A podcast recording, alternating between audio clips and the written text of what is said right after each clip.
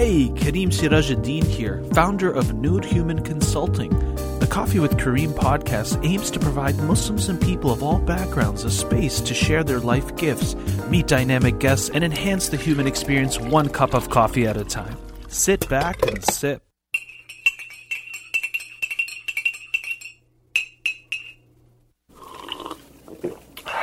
Episode 16 Sexuality and Erotology in Islam. Welcome to another episode of Coffee with Kareem. Today I have an esteemed guest, Habeeb Akande. He is a British born writer and historian of Nigerian descent. He is the author of five published books on race, erotic Muslim literature, and Afro Brazilian history. He is currently working on producing a documentary about being black and Muslim in Brazil. He graduated from Kingston University, as well as studied Islamic law and Islamic history at Al Azhar high school and university. Brother Habeeb, thank you so much for coming on the show today. Jazakallah khairan for inviting me, brother. How are you? Alhamdulillah. How are you? Uh, is it too late over there in the UK? I'm assuming you're not having coffee with me right now. no, it's more like um, dinner time in London now. I see, I see. Are you a coffee drinker? I'm more of a tea drinker and hot chocolate drinker, to be honest with you. Oh, mashallah. Sounds good. Yeah, I should add that to the list hot chocolate. First of all, hats off to you. The book you wrote, A Taste of Honey, Sexuality and Erotology in Islam. I was like so happy to find this book, and I first learned about it through Facebook. Um, as you may or may not know, I do a lot of uh, couples work with Muslims exclusively, and sexuality is always a very important primal uh, need amongst men and women. And I love how you put this wonderful, almost like the first manual, at least in the English language that I'm aware of, of really understanding sexuality in the Islamic tradition. And you also use a lot of sources from contemporary science and psychology. Um, and I thought it was very well put together. But I'm very curious what made you write a book called A Taste of Honey Sexuality and Erotology in Islam? Well, whilst I was in Egypt, when I was in Azhar um, studying, um, I came across a number of books written by well-renowned Muslim scholars like Imam al-Suyuti, who wrote a number of books talking about sexuality within Islamic framework. And I was quite shocked by this because I, I thought this was the type of books we needed in the English language. Um, and there was a famous hadith related in both Bukhari and Muslim, in which the Prophet ﷺ used an expression, "Dhuqul mean taste the honey, in which a woman went to the Prophet, peace be upon him, and complained that her husband wasn't able to satisfy her and she wanted a divorce. And the Prophet ﷺ used the phrase, Did you taste his honey and did he taste your honey? I did you consummate the marriage? And it's a very beautiful phrase and Arabic expression which the Prophet ﷺ used. And that hadith itself was used as like the foundation for a number of Muslim scholars who spoke about the importance of sexual pleasure both for the man and the woman. As I wanted to pay homage to that particular um, hadith and use it as like the foundation to hopefully try and revive the tradition of talking about sexuality and sex positive um, discussions within an Islamic um, framework because I think it's very important. Right. No, I love that. I'm so glad you're trying to revive this balance and, of course, show that it is an essential component of Islamic literature and history, isn't it? Most definitely, most definitely. Imam al-Suyuti, he wrote over 24 books about sexual relations and sexual conduct, and that and this is a we know him for as being a great theologian and as a jurist, a faqih, but we don't know that he also spoke about sexual relations and not just talking about the halal and the haram because unfortunately many of the books that we see many of the like you could say the religious books that talk about sex just talk about what is permitted and what is forbidden the halal and haram. Not whereas a lot of early muslim scholars their approach to talking about this topic was approaching it as not really talking about what is permitted and what's not permitted but they acted as you could say social commentators of their time. They were talking about the various sexual practices that people undertook those that which were within the confines of Islam and those that, that weren't weren't within the confines of Islam. And I think that type of approach is something which unfortunately a lot of our religiously inclined Muslims have kind of lost. So they just want to stick to like very um, dogmatic approaches of talking about sex when in, in reality the early Muslim scholars there were more you can say like contemporary um, sociologists, so to speak, as um, which again, which I think is important that we try to revive. Absolutely, absolutely. I mean, I, I've just been shocked by the fact that some Muslims, mashallah, I mean, we're, you know, majority of, of Muslims, at least in, in the United States, there's a very strong emphasis on education and economic success. And, you know, you have brilliant lawyers and doctors and engineers.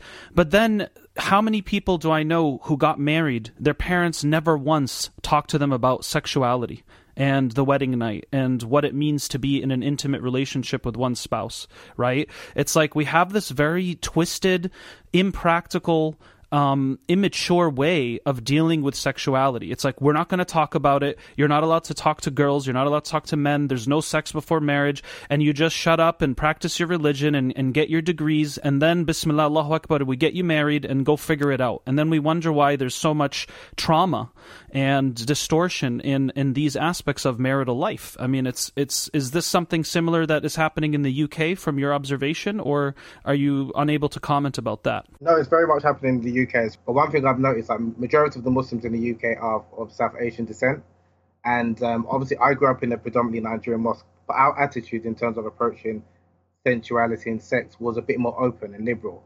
It's a Muslim problem, but again, it depends on, I would say, like the Muslims' background, their cultural background. Because I've noticed amongst a lot of, unfortunately, South Asian and you can say some Arab Muslims, where they don't really have these type of conversations with their parents or even amongst their friends. Whereas um, the community I grew up in, um, which are predominantly uh, people of African descent, it was quite common to have these kind of conversations. When did the Muslims become very prude, prudish? We had a rich um, history, literature tradition talking about these types of issues to do with sex and sexuality and sexuality. When the British um, colonized much of the Muslim world in the 19th century, they brought with them brought with them their understanding of morality. And the British during the Victorian times were known to be very prude, extremely prude. And they, you can say that that was something that unfortunately many of the Muslims took upon themselves when they approached the topic of sex and sexuality. Again, that made, led me to realize, okay, this phenomenon is a recent phenomenon because again, prior to like the British colonized, like I said, um, colonizing the Muslim world, a lot of the Muslims had quite a liberal attitude in terms of talking about sex and sexuality, whether you're looking at the Middle East, whether you're looking at the Indian subcontinent, or whether you're looking at much of um, North Africa. So your book is called A Taste of Honey, Sexuality and Erotology in Islam. What's the difference between sexuality and erotology. Can you define those for us and, and help us understand the differences and commonality? Uh, sexuality refers to the human capacity for sexual feelings and also refers to one's sexual orientation. But for the purpose of my book, I was mainly referring to, I use sexuality in the subtitle, referring to the human capacity for um, for sexual feelings, however it manifests in different ways. Okay, so it's not just sexual orientation because unfortunately nowadays when people think of sexuality, they generally think of just either heterosexuality or homosexuality, as opposed to the, the other definition being like the capacity for um, sexual feelings. With regards to erotology, um, the definition of erotology is a study of sexual desire and sexual behavior. Erotology uh, comprises of two words, um, just speaking about the etymology of the word, um, from eros, which is a Greek word meaning desire, and ology meaning the study of. So the study of sexual desire. That's what erotology basically means. There's a Islamic science called al-bah, like the knowledge of sex, and that is translated as like um, erotology, or sometimes it's considered to be like sexology. I also want to add, although obviously I've I've, I've subtitled my book erotology in Islam, um, there's a difference between erotology and the modern sexology is considered to be an objective study of sexual conduct, whereas erotology is, is, not, is considered to be subjective um, sexology. Sexology just looks at human practices without understanding the the wisdoms and or even you can say the philosophy of why people behave in a certain way. Whereas with erotology, it's looking at obviously it's looking at sexual practices, but also like you could say it's giving an opinion. Got it. Thank you so much for clarifying. So, according to um, erotology, this is the idea of studying what what is desirable. Correct? What what makes us feel that alluring attraction, that magnetic force. So, sexuality from an Islamic perspective is going to also be anchored in fiqh or Islamic law and the application of it. So that means that whether you're Nigerian, Chinese, Egyptian, or American Muslim, sexuality, according to Islam, is going to define for you what you're allowed allowed to do and not allowed to do, right? So, for example, anal sex is going to be haram for everybody. It doesn't matter what culture you're from. That's according to sexuality in Islam. But then erotology would be something like, okay, but when it comes to this culture, maybe for instance, part of the eroticism is, you know, feet or hair or, you know, the arms or these types of things. So there's going to be perhaps emphasis of what is considered erotic in one culture versus another culture even though they might both be Muslim. Exactly, that you hit the nail on the head. And the reason why I think it's important and people understand the differences between the two is because some Muslims, when they pick up works written by Muslim scholars and they're speaking about erotology and they're speaking about what maybe some men prefer in terms of um, physical attributes in a woman, some people think this is what Islam says. So a number of the early Muslim scholars they will speak about, again, mainly within um, the Middle East, they'll speak about the beauties of white women and how they like fair-skinned women or women with dark black hair. Right. And some people pick up pick pick this up and think, oh, this is a religion just endorsing only white women and saying that white women are the epitome of beauty, and not understanding that this is speaking from um, a perspective, a subjective perspective of what people at the time found desirable and attractive in a, in a woman.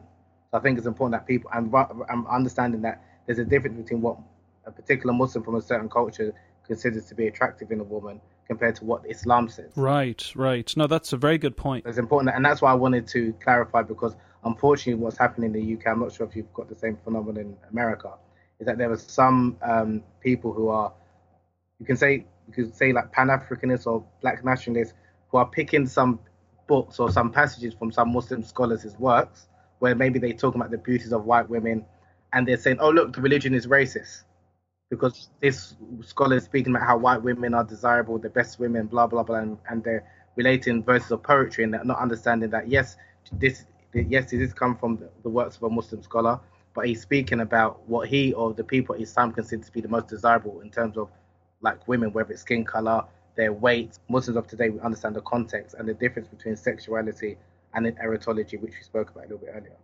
Right. So erotology definitely includes this subjective desire or preference, which has nothing to do with actual sacred law. I mean, I know many people who don't find, for example, white people or white, very fair skinned people to be attractive, or they prefer, you know, different body masses versus other ones. I mean, that's really up to the personal preference, and usually that will reflect common patterns of eroticism and desire within the culture that they're from. So that's great clarification. Now, based on your book, and I do encourage everyone listening to read it and check it out, but maybe if you're still not married, you should wait because it can get a little rich. But um, sorry to cut you off. To be honest, I mean that's something that a number of people have said, and I've said that I think as Muslims, again, obviously, if there's some passages which are a bit too explicit or people are not comfortable reading, then again, don't read it. But I think we as Muslims, we need to adopt a more of a an adult, a, a, a, more a more of a mature perspective when we're talking about sex because before someone gets married, they know about sex. let's be honest with ourselves. And unfortunately, in many Muslim communities, that there's a number of people that are engaging in sexual contact before marriage. So to have this idea that until the person gets married, they're gonna um, start reading about what Islam says about sex, I think that's something which is doing a disservice not only to them but also to the religion. Because again, it, just because someone, I mean, when you watch a number of these Hollywood films, after, I mean, in every film there's got like a sex scene, so people are aware of sexual relations and things like that. Again, if there's some passages which some people find a bit too explicit or problematic, then I would say don't read it. But I would still not just my book, but I still encourage people to kind of understand what the early Muslims and what Islam says in terms of our, um, the approach towards sex and having a sex positive framework rather than waiting until kind of they get married. Because by that time, their mindset and their attitudes towards sex and women might be might be might not be correct. And I think that's an issue that I wanted to kind of talk about in the book because that's something that unfortunately a lot of Muslims have got this attitude towards women, which I don't think is very Islamic in the sense of once you get married, the woman's supposed to do what do what you say in terms of fulfill your sexual desires and stuff like that, rather than understanding it's more about mutual um, pleasure, mutual benefit. Right. No, I think that's a you know that's a good correction, and um, you know I I totally agree. I mean, I think we do need healthy Islamic sexual education because I know for a fact that 75% plus of Muslims today aren't learning with any Islamic source or guidance. They're learning from pornography, they're learning online, they're learning from their friends, they're learning from just doing premarital relationships, right? So, of course, you know, I think this is a book that can certainly begin this discourse um, amongst our communities. And, uh, you know, I guess I was saying that more so because I don't want people to, um, you know, come around and say, oh, Kareem told us to read this book, and, and somebody might be a 15 year old listener out there, and then their parents will be mad at me. but, you know, but I definitely agree that we need Islamic sexual education that's healthy and rooted in our tradition. And I think this book is, is a wonderful collection of, of doing that um, or at least starting this subject matter, which who knows how long it'll take before it's actually part of our seminars and courses at the local mosque. I mean, we're still talking about the same things, at least uh, you know from what I see in, in our masjids. But I haven't seen, for example, a course that talks about sexuality yet you know and um, inshallah this this can be something that people start to harness in their local communities but let's let's talk more about from your research how is how does Islam see sex? Is sex good? Maybe you can share a couple of points as to why you think um, we need to have a more holistic understanding of sex according to Islam, and how does it even have spiritual benefit? Okay, so from, from the Islamic perspective, um, sex is, is is a blessing from Allah Subhanahu wa Taala and it could be a means of earning reward with Allah subhanahu with Allah subhanahu wa ta'ala. And there's a famous hadith in which the Prophet sallallahu alaihi wasallam, just paraphrasing, he spoke about that saying subhanallah as a sadaqah as a form of charity, and he said that even in one of your even in, in your private parts there's a charity. And when the companions asked the Prophet peace be upon him, are you saying that if we were to have sexual relations, like in terms of like if we were to enjoy sexual relations with our wives, we're going to be rewarded for that? Then the Prophet wasallam said that if you was to have sexual relations with someone in, in a haram fashion, you'll be punished with it. You'll be punished by that. So it's, it's, it's educating them, it's in, in, telling them that we've all got this passion, we've all got this desire for sex. But if you engage in sexual relations in that which is obviously illegitimate, then obviously you're liable to be punished. If you're engaging in sexual relations in, in, in the correct framework, i.e., within marriage, Allah inshallah is going to reward you for it. So in terms of our understanding of sex and even the word nikah, from the Arabic word, the Arabic word nikah, the primary mean, meaning is sexual intercourse. And that was the understanding of the early Muslims that the reason why they get married, the primary reason is enjoying se- is enjoying sexual pleasure, but obviously mutual sexual pleasure. And so the understanding of marriage was to do with sex. Whereas now, when you think about a lot of Muslims, when they think about marriage, even in the Western understanding, it's either procreation or like to, yeah, more or less procreation to up a family. So the early Muslims, this is something that I wanted to show was their understanding about sex was pleasurable, and that's why there was there's like over a hundred words, a hundred different words that the Arabs used to um, for sex and, and their sexual organs. When obviously when Islam came, they codified it and they made it. They said, okay, sexual relations. We understand that with a number of people, this is like the highest source of pleasure, but it has to be done within the correct frame, framework. Obviously, if it's done outside the correct framework, which is obviously marriage, then that's something obviously which is which is detrimental to your own self. And something, another quick hadith I want to quickly relate is when Aisha, when she spoke about, she said, if the if the first verse of the Quran was revealed was saying, do not drink alcohol, do not fornicate, people would have continued to fornicate and would continue to drink wine. Whereas the first verses, early verses, were speaking about Allah subhanahu wa ta'ala, the um, paradise, Jannah, and Nar, the hellfire. So people's hearts were attached to Allah and to the hereafter. And then when the verses came, were revealed, speaking about do not fornicate, do not um, drink wine, it was easy for people to give up these acts. And that's something, again, I think as Muslims, yes, we know that sex, um, Islam is a sex positive religion. It speaks about the benefits that you can have in terms of pleasing, pleasing your wife, and likewise for the wife to please her husband. But ultimately, everything we're doing is for the sake of Allah. So if you've got in the back of your mind, and even as a man, so if you are pleasing your wife, and there's another hadith which the Prophet he said, before you have relations with your wife, send send messages. And when they asked what is a sweet messages, he said sweet talk and kisses. It's, it's about having this positive attitude, especially with the men, because a number of these hadiths were addressed to the men, in, informing them that don't be like a camel that goes to his wife, you know, relinquishes first and then leaves. So you have to be someone that's trying to satisfy your wife as much as, as before you think about trying to satisfy yourself. Not only Muslim men, but men in general have this attitude that sex is just about themselves. Even if we look in the West, in the Western world, up until the 20th century, a lot of Western academics and and in the medical profession, they believe that a woman couldn't have any sexual desire or even have an orgasm, and they labeled women um, as hysterics. And it's only in the last like 100, 150 years that now they've accepted that women can not only have an orgasm, can ejaculate, can enjoy sexual relations, when this was something that was affirmed by the Prophet Muhammad sallallahu alaihi wasallam 1400 years ago. Yeah, no, I love that. I mean, uh, that's one of the things I've always appreciated about Islam is this frame framing of sexuality as a worship and not only as something that you do to please yourself, but it's also an act of service right for your wife or for your husband. And uh, I, I, also work with a lot of brothers who are recovering from pornography addiction. And what's sad about those situations is many of our brothers and some sisters they have now associated sexual pleasure and orgasms with shame and guilt and feeling horrible about themselves.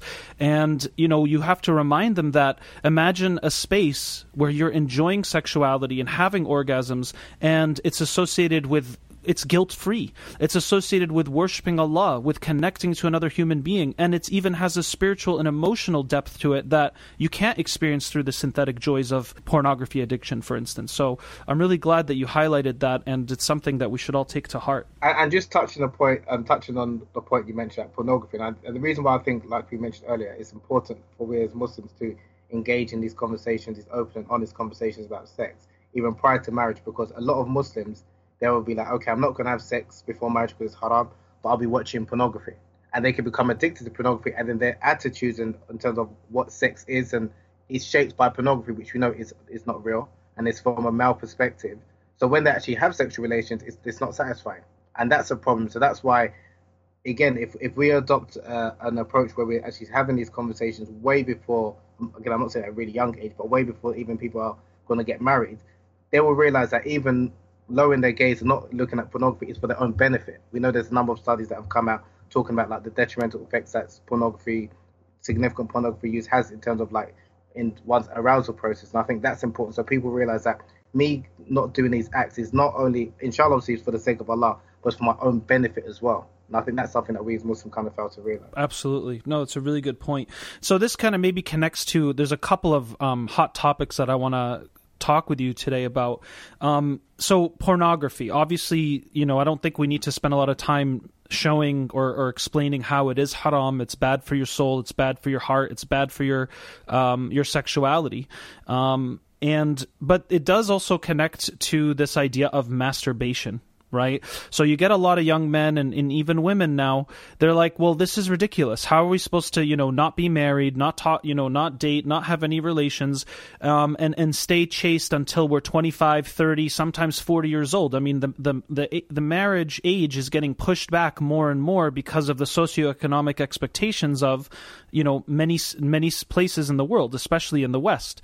Um, now, this may not impact Muslims in other countries. I don't know because um, I don't I don't live live in those countries, but you know, do you find that part of the rise of masturbation using pornography and even premarital sex happens more so with Muslims in societies where it's more difficult to get married and so the haram is easier and so this is what they're accessing. I mean, do you find for instance higher rates of pornography usage in countries where Muslims are still getting married at an earlier age and perhaps there is more discourse around sexuality?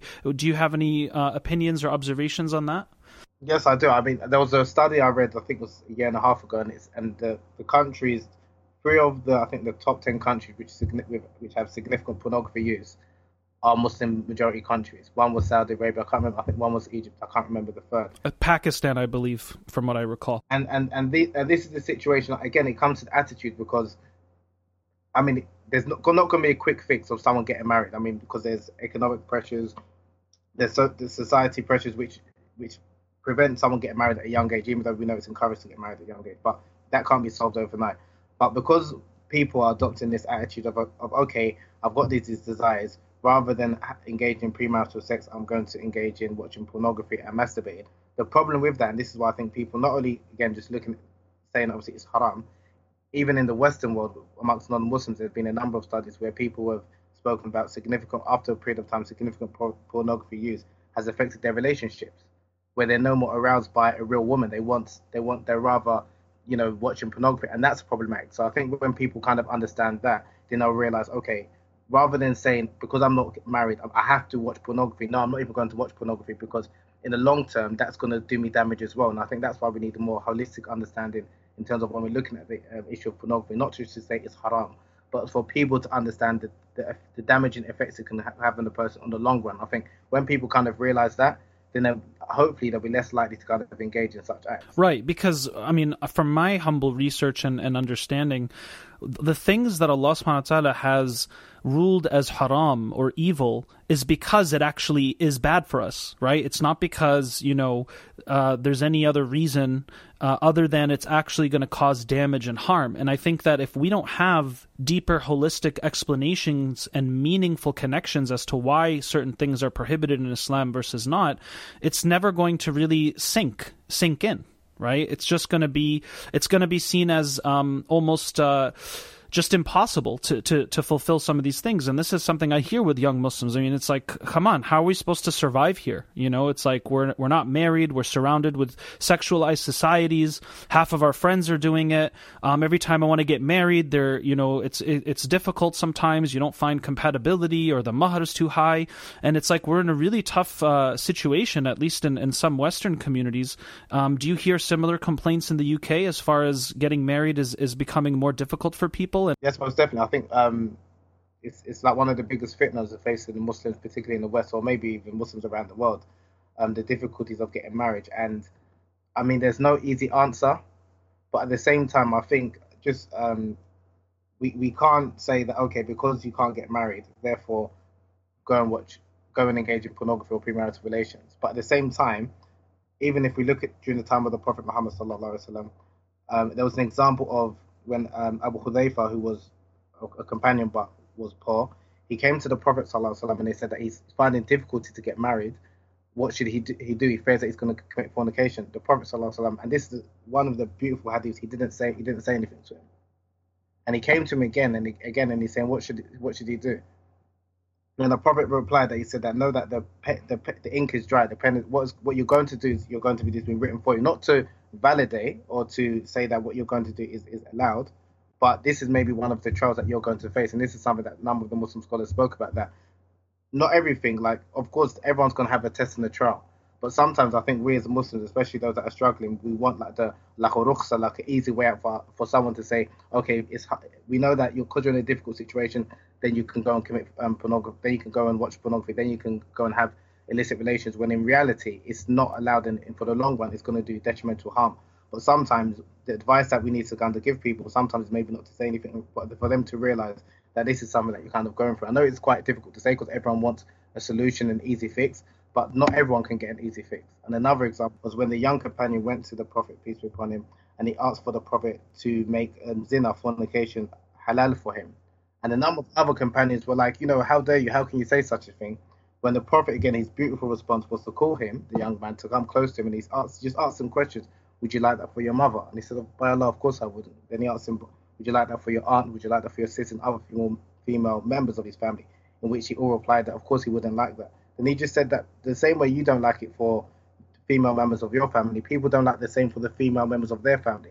And he reasoned with him. So again, even that understanding, that approach, that's something that even as Muslim men, that okay, you might be struggling, but but that doesn't mean that should legit, legitimize you having illicit relations with other women because you wouldn't like if someone to do that to like your daughter, your sister, your mother, and etc. So I think when understand that, because even men that are the biggest, you know, philanderers, womanizers, whatever, with their own women folk, they wouldn't like it. So we ultimately we know it's wrong, but sometimes we need to understand why it's wrong by trying to bring in understanding if someone were to do it to us, how would we feel? Yeah, no, I love that reference. Um, in, it's this idea of the Prophet ﷺ striking the human heart and humanizing the situation, not judging him or, or, or making him feel like he's cursed, but really just like you said, using the principle of logic and emotional intimacy uh, to make that point. Because think about it any guy out there, or even woman who wants to do these things outside of marriage, you just think about your best friend who's also a guy, and he could think about your sister or your aunt or your mother in the same way.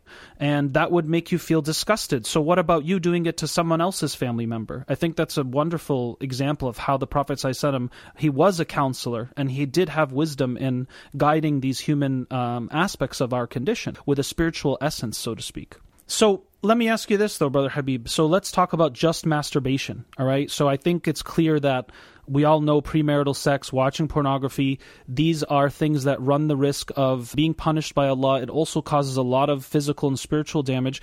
But some people might say, well, how about if I, I can just masturbate? It's still the lesser of the two evils. Um, I don't watch pornography, but I got to release. Like if I don't, it's just really going to impact my health and my, you know, my ability to focus. Um, what have you found in your research about the positions of masturbation in Islamic fiqh? Some scholars that will say because it's the lesser of two evils and it's not outwardly haram, like Ibn um, Ahmad ibn Hanbal was of the opinion that it's, it's not haram. So again, because there's and there's obviously some scholars that say it's haram, but obviously not the same as having fornication uh, or committing adultery. So because there's difference of opinion, and I'm not like a faqih or anything like that, I've I I haven't I'm not going to say what is the correct opinion, but I can understand there's difference of opinion, and, and but the person knows themselves. So if the person, like you said, is not watching pornography, but it's just um, wants to masturbate as a form of release, I can understand that. I'm not going to criticize that person for doing that. If I'm in, in all honesty, there's some people who might take a different opinion, a more hardline stance, but for me, that is better than the person engaging in actual you know sexual relations with people that they're not married to so i can understand why the person would do that mm-hmm.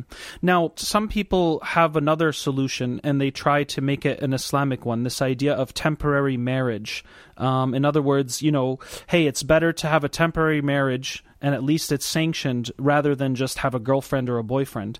Um, what are your thoughts about that? Oh wow, okay, that is a very controversial topic, and I'm glad you brought that up. I'm very troubled by that, and the reason why is because even when I was in Egypt and I came back, a number of brothers, when I was first looking to get married, a number of brothers, and these educated brothers know the Quran inside out, well versed in fiqh.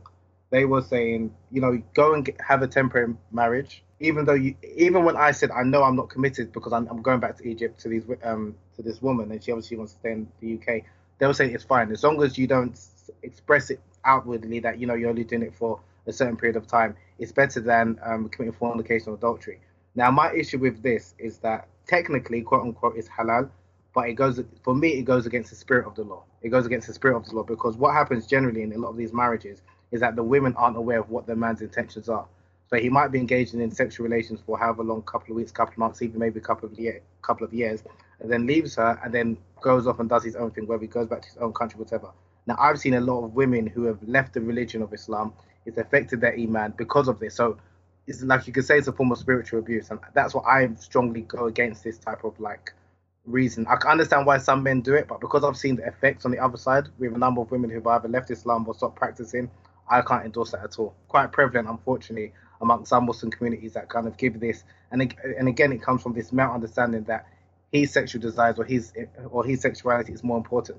The damage that he's going to do to the Muslim woman, it doesn't matter, and I think that's very problematic. That's why I couldn't really endorse that and I'm really against that type of marriage because I think you're really abusing the religion for your own kind of benefit. Uh, yeah, and I mean, even just your explanation there and, and why you don't feel very comfortable with that position. I mean, you said something that struck me this idea of, well, technically it's halal, but it goes against the spirit of the law. I mean, I find that to be an issue that you have positions by certain imams or even scholars that say things like that. You know, it's almost like as long as you're you, you can hide how you're um, not really going to be with them, this is okay. But I mean, doesn't that go against the concept of ikhlas, sincerity, and sidq and, and truthfulness, which are part of Islamic character? I don't see how you can have something be Islamic, uh, technically okay or valid according to the sacred law, but yet it, get, it goes against the spirit of the law or akhlaq of Islam. I mean, what, what are your thoughts about that? I'm sorry, by, by me saying it's technically halal, it's uh, it's like in inverted comments, um, quotation, not to say that it's actually halal. I believe that it's haram. Like if you're looking at like if someone were to ask, okay, did it fulfill the conditions of marriage, which a lot of you know religious like scholars are just looking at the conditions of marriage and like what it says. Did you have two witnesses? Did you have a mahar? Did you have the acceptance? Did you have the offer? Because it fulfills those four conditions, then they'll be like, okay, technically it's, it's, it's halal. We're becoming the Muslims who are not really trying to understand Islam holistically, but just looking at does it fulfill the parameters of the law into the fit? And I think that's why it's problematic. Can't prove that that's the reason why he got married. If you if you understand what I'm getting at, but if the person knows himself within his heart that he's not committed to this woman, and he knows that he's just there for maybe a couple of months, couple of years, then you know you shouldn't do that. No one needs to tell you that, but you but a faqih can't prove that. That's why you can't invalidate that marriage. And and again, that's why it's something which again it wasn't as prevalent as it was maybe like five, six years, five to ten years ago in the UK, but it was prevalent amongst some Muslim communities where a number of brothers not only in the UK, was you know marrying women, especially when they go abroad. It was prevalent in some parts of Egypt when I was studying that brothers will come and then and again you're going to you know you, you're you're you're meeting this woman's family, going to, and you're taking advantage because you've got money as well. And I saw this a lot amongst a lot of Muslims from not only from the UK but from America as well, who marry Egyptian, Egyptian young Egyptian women. They know they're only going to be there for a year, a couple of years whilst they're doing their studies, and then they'll go back and they'll just divorce them. And even to get that marriage was quite difficult in the first place because they, they, they might have had some pushback from their family. But again, because of the money, they were able to, you know, give their parents or give their family something to sweeten them up. They get married after a couple of years, even sometimes she has a child with them, and they just go back to their respective countries. For me, I, again, because the, you're doing so much damage, like, but again, because they're saying, oh, technically, I fulfill the conditions of marriage, but they know it's wrong. Do you, do you understand? Because it's difficult to, to disprove, that's why I'm saying technically in inverted commas it's, it's halal, but really and truly we know that it's haram. So I'm, I'm glad you actually said that because I didn't want people, I don't want people to get the impression that I'm saying that those those marriages or those unions are technically marriages when they're, they're really not at all. No, thank you for clarifying that. And I mean, I've also counseled situations where sisters would contact me and their husbands got a second wife and they use the same idea right? That well, I've I've they found some scholarly uh, input that says you don't have to tell your wife about your second wife or third wife. You don't have to uh, let them know because this is a right that you have from Allah. So basically, as long as you're following the fiqh process, um, it's considered legit or verified.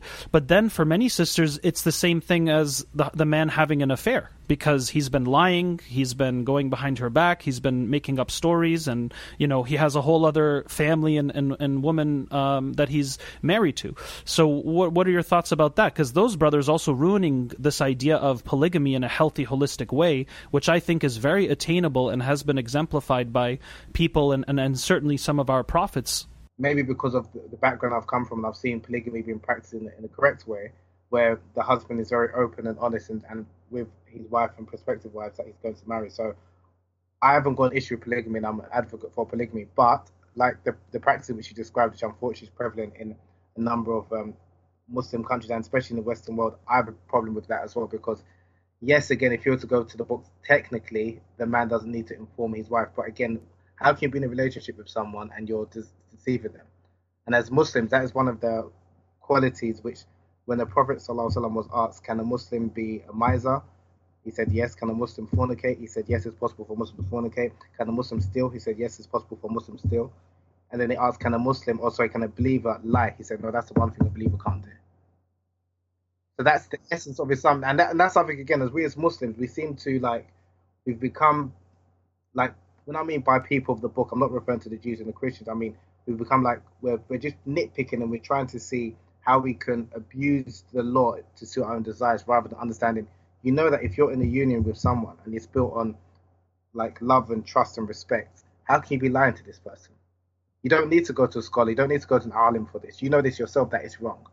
And that's why i just have an issue with people that trying to find these religious loopholes because if you want to find a loophole you can but you know ultimately it's wrong and allah will take you to account for that.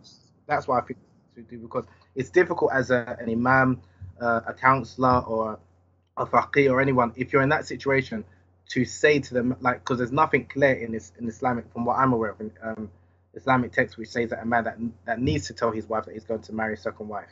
Right. So I'm not going to say that you have to say that when I haven't found come across anything which does say that you need to.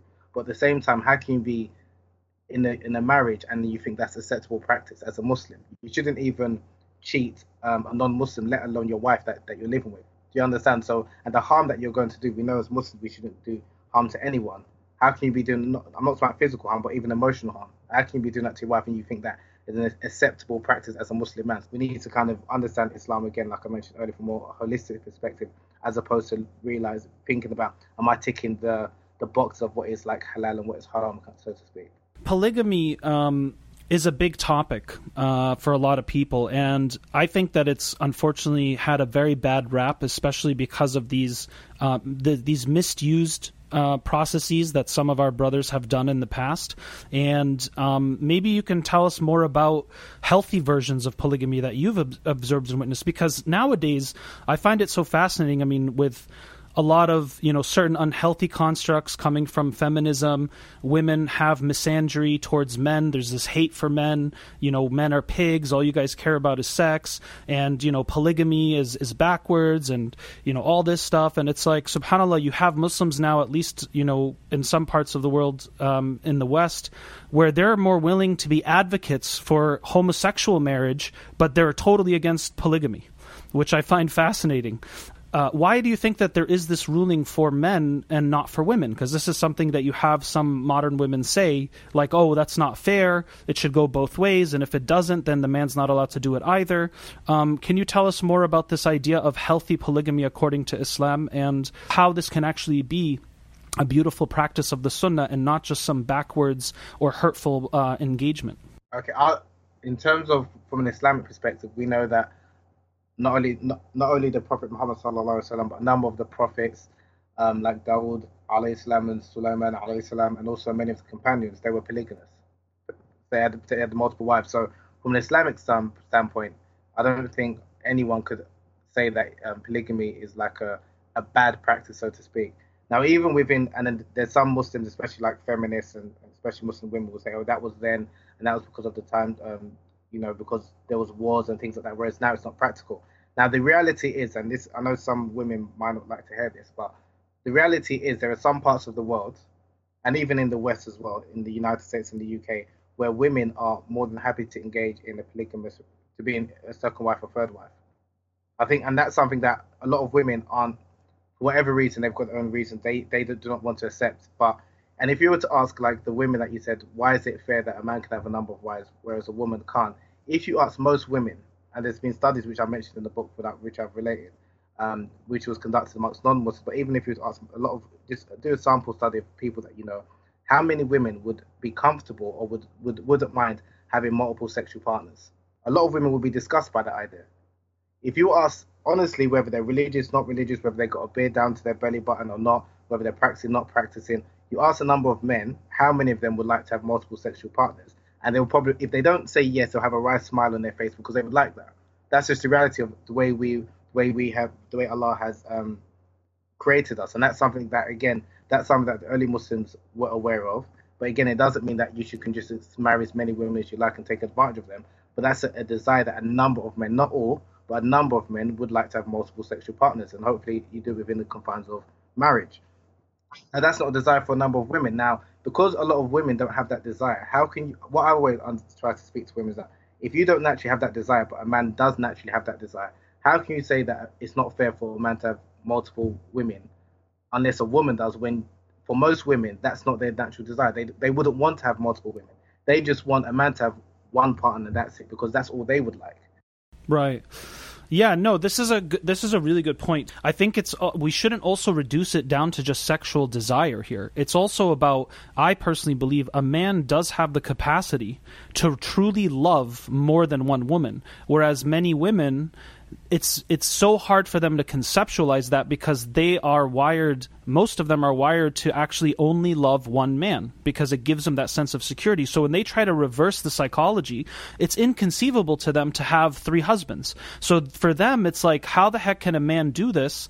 And if he does it means he doesn't really love me. And i think this is a really important point that no a man actually can love you and honor you and still love another woman and honor her which is why the verses in the quran that talk about this say have equity with your wives, right? And if you fear that you can't, then yeah, stick with one. But that doesn't mean that it's not possible or that men don't have the capacity to do it. Because I always hear this argument of, see, the Quran even says be monogamous. It's like, no, the Quran says have equity. And equity is, is based on the relationship parameters itself. I mean, often we take it and we think it means absolute equality, right? Like, oh, if you spend, you know, number of days a week here, you got to do it here. If you buy her this, you buy her that. But it really comes down to the actual wife and what they want and what they feel is equitable. If there's if one wife is satisfied with seeing you twice a week, you don't have to force her to spend 3 days a week with you because you spend 3 with the other one, right? It's about the equity of of the relationship dynamics and what's the agreed upon fulfillment of needs. Um, this idea of well, since you can't be absolutely equal in everything, you're overlooking the fact that it's about equity, not pure equality, and that you can still have fulfillment and people can still be happy in these situations.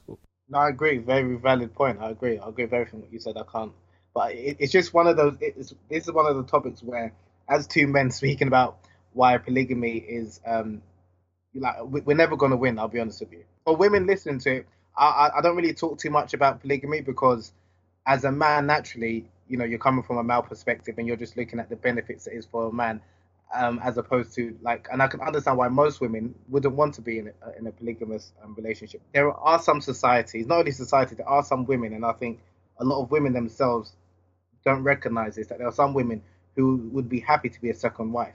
Now the issue generally comes to the first wife because generally, obviously, when the first wife gets um, marries the husband, unless she's from a society where it's kind of the norm that a man might marry second or third, she's under the assumption that she's going to be the only wife. Now, when another woman comes on board, she it's like it's like the man has done a disservice to her. So I can understand why those women have an issue with it.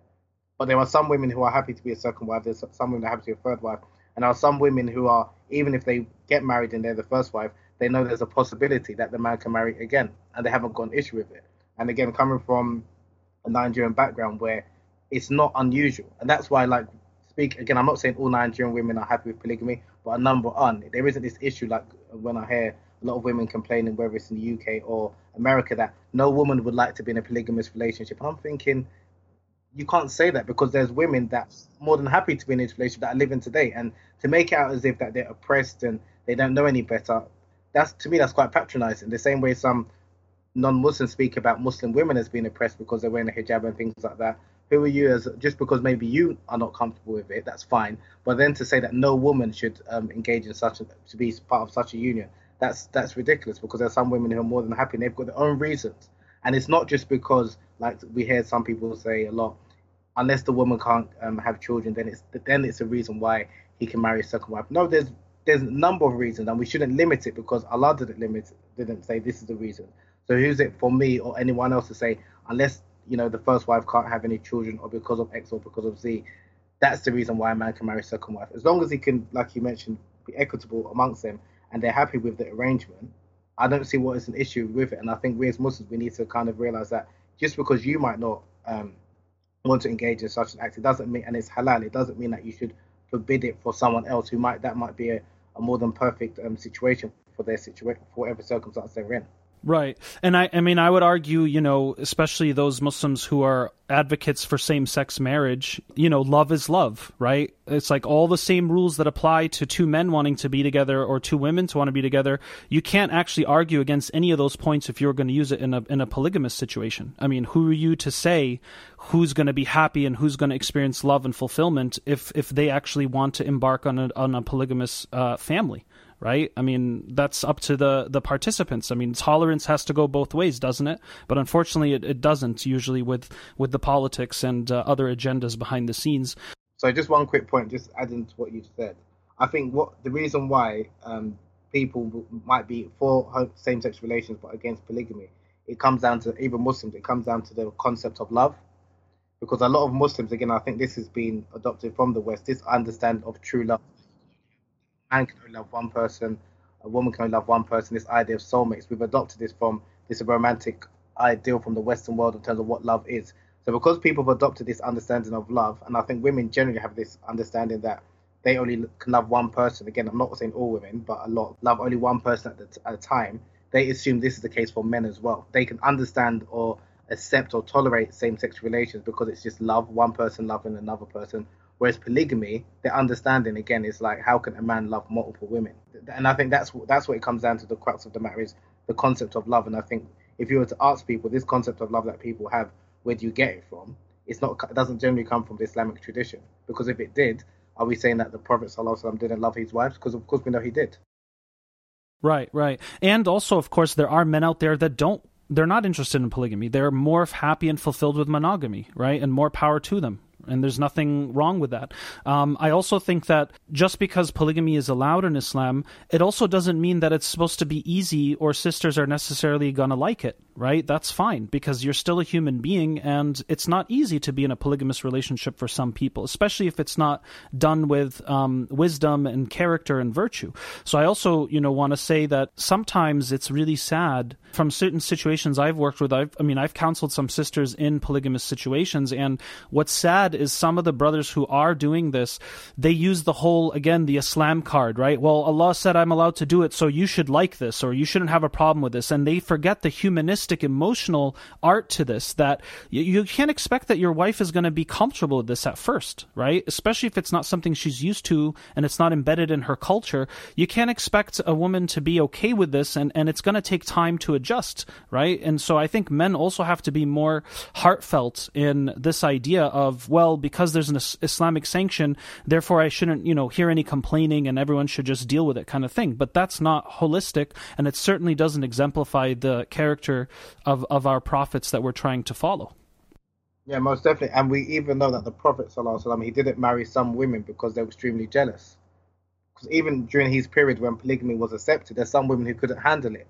So that's something that I think men, we as men, we need to be more compassionate with our sisters and realize that we're living in a time, um, and especially in the West, where polygamy is not the norm.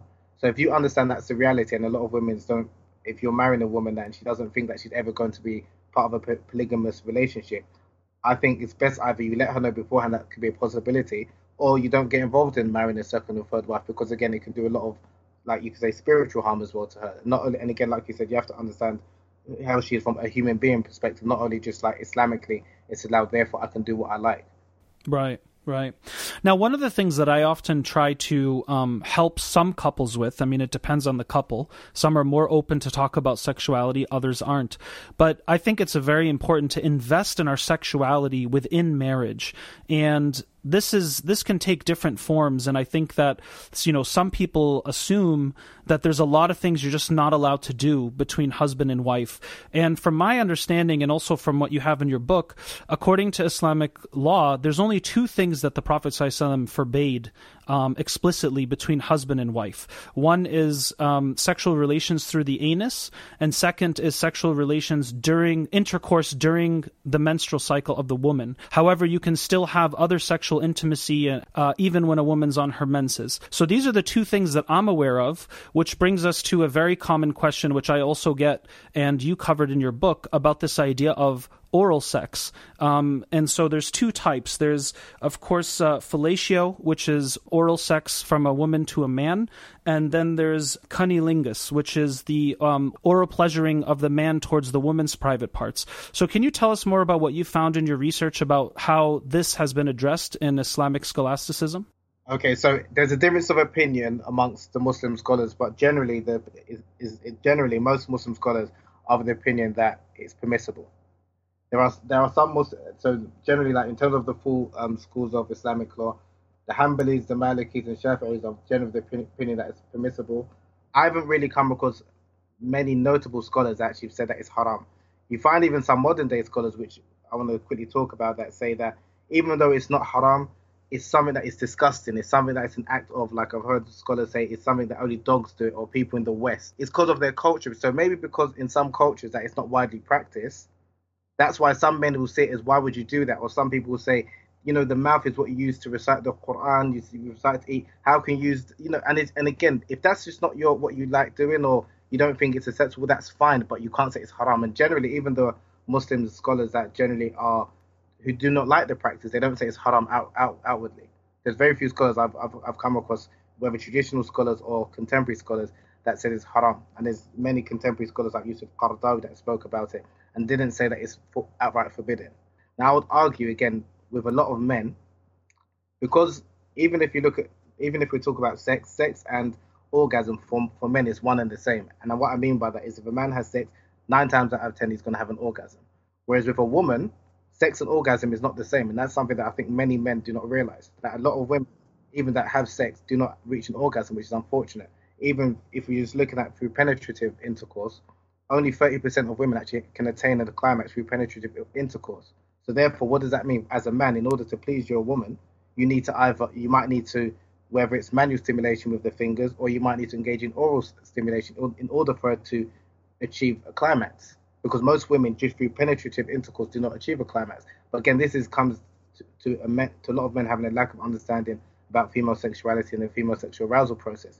So they think from their perspective, because I'm getting satisfied, so she surely should be getting satisfied. Some women aren't satisfied just with penetrative intercourse.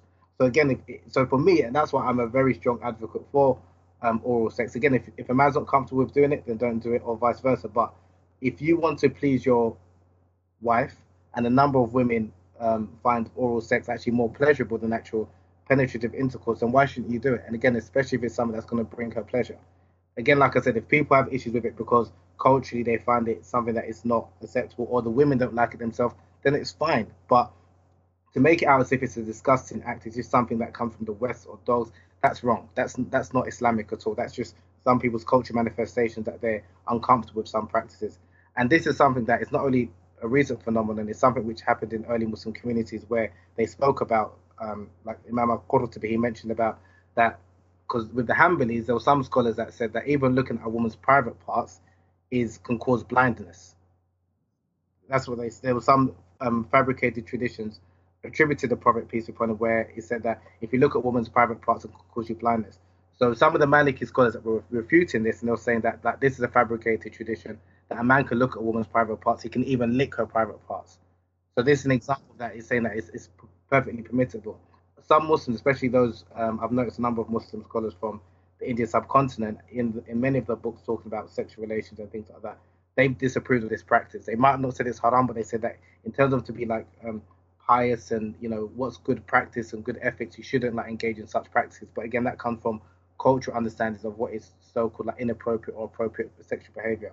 But even if we were to look at during the time of the Prophet Muhammad, peace be upon him, we know that even amongst the people of Mecca and the people of Medina, they had different understandings in terms of what types of sexual behavior is permissible, is permissible. So, like for example, with, with Umar ibn Khattab, who's from Mecca, when um, he migrated with the Muslims to Medina, and then he married a woman who was from Medina, he wanted to engage in um, a sexual position where, um, from behind, obviously in a, not in her vagina, and obviously not through her anus, but he wanted to penetrate her from behind. And she was said, no, no, no, we don't do this. And he then he went to the Prophet to complain. He said, you know, he's describing that he wanted to um, to enter his wife from behind, not through the anus, but she, you know, she she said that um, that this is not acceptable practice. That he wanted clarification whether this is Islamic. And then the Prophet mentioned that you can enter your wife in whichever way you like, as long as you don't enter through the anus. Shows that even amongst the Muslims, there are different understandings of what is kind of considered to be acceptable and not acceptable. Now, the reason why a number of the people of Medina thought that having um, sexual relations from behind was seen as um, not a good practice was because the Jews at the time they said that if your child will become deformed or become blind or cross-eyed. So this was understand that they had and they got, and they got influenced by this. So it just shows that again people are products of our environment, and again it's some of the factors, some of the external factors that kind of affect our attitude or shape our attitudes in terms of what's acceptable or not acceptable practices. We've been influenced by again different factors, but again coming to oral sex or oral stimulation, if a man and a woman's comfortable with it, then it's, it's not haram from what I understand. But if a man is uncomfortable and his wife is wants it, I think the man should step up and actually go and do the deed. I know that might sound a bit graphic, but I think again it comes to understanding trying to please your wife is the most important thing, and vice versa. But again, if the man wants it but the woman doesn't, then maybe the man needs to be a bit more sympathetic, or and he shouldn't force her. I think that's the most important thing. It's not about having a dictatorship, but if people are worried, thinking that this is um, un-Islamic or this is a, a practice of dogs and things like that, that's something that which is, is not correct. I think that's something that we need kind of clarification with because I hear that a lot. That that's one of the questions many people ask: Is oral sex um, allowed? Because they uh, they think it's just for the West or dirty people. And again, that's that's that's not true. Right. No, I'm really glad you brought that up because that gives us also the context of a certain verse in the Quran that was revealed, which talked about this, right? Enter your wives uh, in any direction that you want, right? This idea of as long as it's not in the anus, then it's you can have different sexual positions, so to speak, right? So this also comes as circles us back to this difference between sexuality and erotology. Sexuality in Islamic law is those two things are haram, and then erotology now could probably consider some of these things like oral sex different positions that is common in the culture or expected, and so on and so forth. Would you say that's accurate? Exactly, that you hit the nail on the head. Brother Habeeb, so far it's been a very fascinating discussion on very pertinent topics here, and um, I wanted to also pick your brain a bit more about this idea of investing in sexuality between spouses. So, one thing that I, you know, notice is we don't really take the time or effort or thought to really think about how do we improve our sexual relations in marriage. And I mean, my whole thing is, I mean, we're living in times, especially in the West, where society is overly sexualized. The haram is easier than the halal. We've got pornography at our fingertips. There's many men and women out there that are willing to do haram things with you, even when they're Muslim. And and then it's like you know we're we're assuming that some of these one dimensional sexual practices between Muslim men and women in marriage is really going to be have long term sustainability, so to speak. And I always say, I mean, come on, we're living in times where we've got all kinds of dark sexual energy pulling us away from what is true, good, and beautiful and halal. And we have to counter that with practices and, and ideas and um, passion within our marriage to make it more fulfilling, spicy, enjoyable, and something that we actually look forward to. And I know in your book you talk a lot about this and give real practical tips on improving eroticism in marriage. And I'd love to hear your thoughts more about why you think this is so important and what are a couple of tips that maybe you can share with the audience. So, in terms of, I think it's important that we keep the flame, the fire alive in our relationships. And one practical or a couple of practical um, points or tips that we can give people is to maybe to rather than going straight to sexual relations itself, engage in foreplay. And and obviously that can come in different forms. And one of the forms which I think is very um, beneficial, hopefully not only to the man but to the woman as well, is to engage in sensual massages. And this is something that is again is not only erotic both for the woman but for the man as well. It's very stimulating.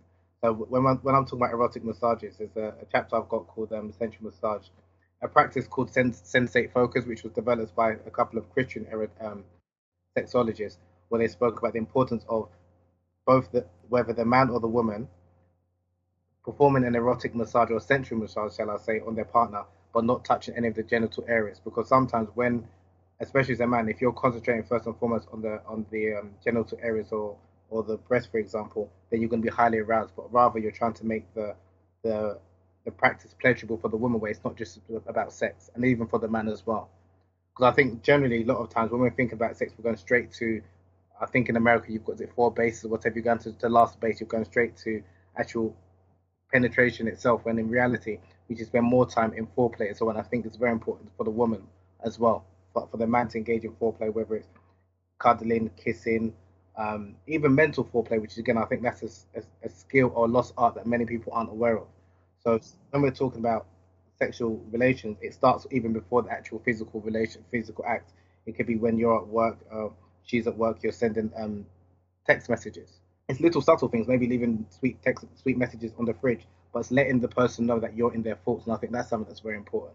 And again, that's something that obviously after a number of years of marriage, I can understand you get familiar with each other and and it's about trying to keep that spark alive of how it was when you first got married and things like that. So I think that's important, but it's having that mindset because if you're just thinking about sex as it's just a chore rather than a pleasure, then that's going to affect in terms of how you your intimate relations. But if you're thinking about okay, let me make this a bit exciting, it doesn't mean you need to, you know, like do role play and dress up as different people like some people teach in non-Muslim communities, but rather just doing certain practices that is prolonging the experience Right, right. Yeah, I mean, it, it, just really helps with that whole build up and connectivity emotionally, physically before you have sexual relations. And usually, when you have healthy foreplay and these types of erotic um, acts together, the sex itself is is amplified and more pleasurable. And something that's interesting that I hear sometimes from brothers in counseling is this idea of, you know, my wife isn't always in the mood.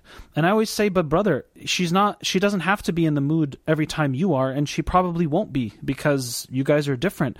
But a part of a man's job is also to be romantic and to warm the woman up. And most of the time, you know, women might say, I'm not in the mood, but if the man knows how to make her feel special and beautiful and desirable, within 10 minutes, she's going to be on board right? So we as men also have to recognize that eroticism and also making our women feel loving and beautiful, it's going to also impact their uh, capacity and interest to have sex with us as well. And it can go the other way around, of course. Yeah, I agree. And a lot of that comes down to or stems from the, I, the misunderstanding that many men have about female sexuality. Because, like you said, a lot of men will complain that my wife is not in the mood, and it's not that she's not in the mood is that you're not able to understand. Yeah, you don't know how to get her in the mood sometimes. And that's the, that's the reality. It's, it's some hard truths that some men maybe don't want to hear, but that's the reality. It's not that your wife is not in the mood or she's cold or she's not she doesn't feel like she wants to have sex, you're not doing a good job of making her feel desired. You're just going straight for the actual the end game when rather than trying to make her feel desired and wanted, then then she'll really be in the mood and she'll show you. But again, that's where the onus, a lot of the onus I'll, I'll place on men, that they need to take responsibility rather than complaining. It's because of your mindset. So I think it's important that men have changed their mindset and have a, a mindset where they're trying to pleasure the woman, not only physically but mentally as well, because we know that, like, and there's hadiths that mention that a woman's capacity for sexual enjoyment is nine times more stronger than a man. It's one of the best feelings that you can have. But again, if you're a man that's very selfish and you're thinking about yourself, you're not concerned with any of that. As much as I'm talking a lot about men, it's the same. The same goes with women as well. That some women need to understand what is it that the man likes. As, you know, that most men were visual creatures. So even if it's something like wearing some sexy lingerie, um, perfume, keeping herself in shape. Um, I know it's difficult, especially after some women have children. But if she if she's got the mindset that no, I want to please my husband, then hopefully she'll you know she try her best to keep this up. Whereas if she's looking at sex as this is just something I'm doing just just to have children or just to kind of keep him quiet, then she's not going to be doing these little things to entice him. So that's why it's about having sex positive uh, mindset that both the man and the woman needs to have. Right. It's not just also just another religious obligation, right? And and that takes away that human and spiritual and emotional element to it, right? I just do this because it's my job as a as a Muslim woman, so to speak, right? So, but it's also kind of sometimes it, you know it goes the other way around, where women are more sexually charged and more interested, and the man isn't. What what are your thoughts about that? Do you think this also has to do with? I mean, of course, there are a, lo- a number of reasons from what I've observed in in um, some of the cases I've worked with, but what are some of your thoughts about why sometimes it's the other way around, where the woman is like, my man is just, he's not interested, he's not available, and I go to him and I try to get him in the mood, and he's just not that responsive. Yeah, that's quite interesting because that was one of the discussions that a number of the early Muslim scholars used to debate amongst themselves who's got the, the strongest um, sexual desire, is it men or women? And a number of the Muslim scholars were of the opinion that women have got a stronger sexual desire than, than men. And there's a hadith um, there's debates in terms of the authenticity, but there's a, I'll relate it anyway that women have got a, a, capacity for sexual relations and is 99 times more stronger than a man, but Allah has placed um, haya over her, like modesty over, which prevents her from acting out on such on her desires like a man would. And this is what, and that because of that hadith, that's why a number of the Muslim scholars, and as well as the uh, the story between Prophet Yusuf alayhi salam and um, Al Aziz, his wife, accused him of, of, of trying to seduce her that they were the opinion that women have got a stronger sexual desire than men. They they used to debate it amongst themselves, and then they'll give examples of some women who had a far stronger sexual desire than men, and that's something that uh, some men some men will boast and claim that they want a woman that's you know highly sexualized or um, has got a strong sexual desire, but some men are intimidated by this. And again, so when we're talking about sexual desire, generally we make it as if men have got a stronger sexual desire than women, when there are in fact some women who've got a stronger sexual desire than men, and the men can't keep up and that's something that even as Muslims we need to you know need to be comfortable having these conversations. And this is a reality that, that that some men that some women might want a divorce from her husband because he's not able to fulfill her desires, and that's a legitimate reason for her to have a um, to have a divorce. So it's something that it depends. Not all women are the same; they're not monolithic, nor men are monolithic. But generally, unfortunately, we just mainly talk about as if men have always want to have sex, when in reality, that some women have got a stronger sexual desire, but the, the, the situations that a number of men, like you mentioned earlier, aren't able to arouse them. Right. And I think it's important for the audience to remember that we're talking about general patterns and populations. We're not talking about everybody out there. There's there's of course a variety of, of different cases. You have women that want sex more than men. You have a lot of men who want more sex than, than women. And you also have men and women that aren't that interested in sex as much as other people. So it all depends on the person you are, the person you happen to be married to. Um, and this has to do, of course, with personality and your energy. So, of course, we're speaking again about general patterns here. Well, the last thing I can pick your brain all day because this book is really awesome, and um, I recommend everyone to check it out. We're going to have a link for it on the show. Um, but the last thing I wanted to talk to you about, brother, is sexuality in Jannah, in paradise. So some people get at Islam, you know, from the outside of the community. They go like, you know, what's up with your religious book? It talks about sex and paradise and maidens and young boys and all this stuff. And of course, you have sometimes, you know, Muslim women go, how come men have hur al-ain, the maidens of paradise. You know, what do we get? Um, especially the women who maybe have a higher sexual drive, and this is something that they also enjoy and value about their life and, and their reward. Um, why don't you tell us a bit more about that? Why do you think sexuality is mentioned in paradise, and the Quran refers to this as one of the rewards for men and women? Because, like we mentioned earlier, if he was if he was going to be honest in arts, especially men, what do they find the most pleasurable thing in life? Sex will probably be amongst the most pleasurable thing if men are honest, whether they're religious or not religious. And also women as well that have experienced orgasm. Many of the scholars mentioned it's because sexual pleasures is some of is probably the most desirable thing that the human being wants or desires in this world. It, of course, it makes sense that that's something that you're going to thrive that you would like in, in paradise. And we, we as Muslims as well, we shouldn't be afraid or ashamed of our religion. We shouldn't be ashamed of non-Muslims attacking us because um, there's sensual aspects mentioned in paradise. Because that's something which even during the time of the Prophet, peace be upon him, a number of the Jews tried to criticize him and the Muslims that how come you're speaking about eating food and drink and having sexual relations in, in, in, in the hereafter? Because we know the Christian and their understanding of paradise is that your spirits and you don't even eat, you don't drink, you don't engage in sexual relations. Whereas from the Islamic perspective, we believe that yes, you're going to eat, we will eat food, inshallah, we'll drink, and we'll engage in sexual relations. So that's that's something that we shouldn't be ashamed of. And I just want to make that clear in the beginning. In terms of like we mentioned earlier, for most men, or I don't say most, but to say a lot of men, they have got innate desire for sexual variety. If you ask a lot of men honestly, would they like to have multiple sexual partners? They would like that.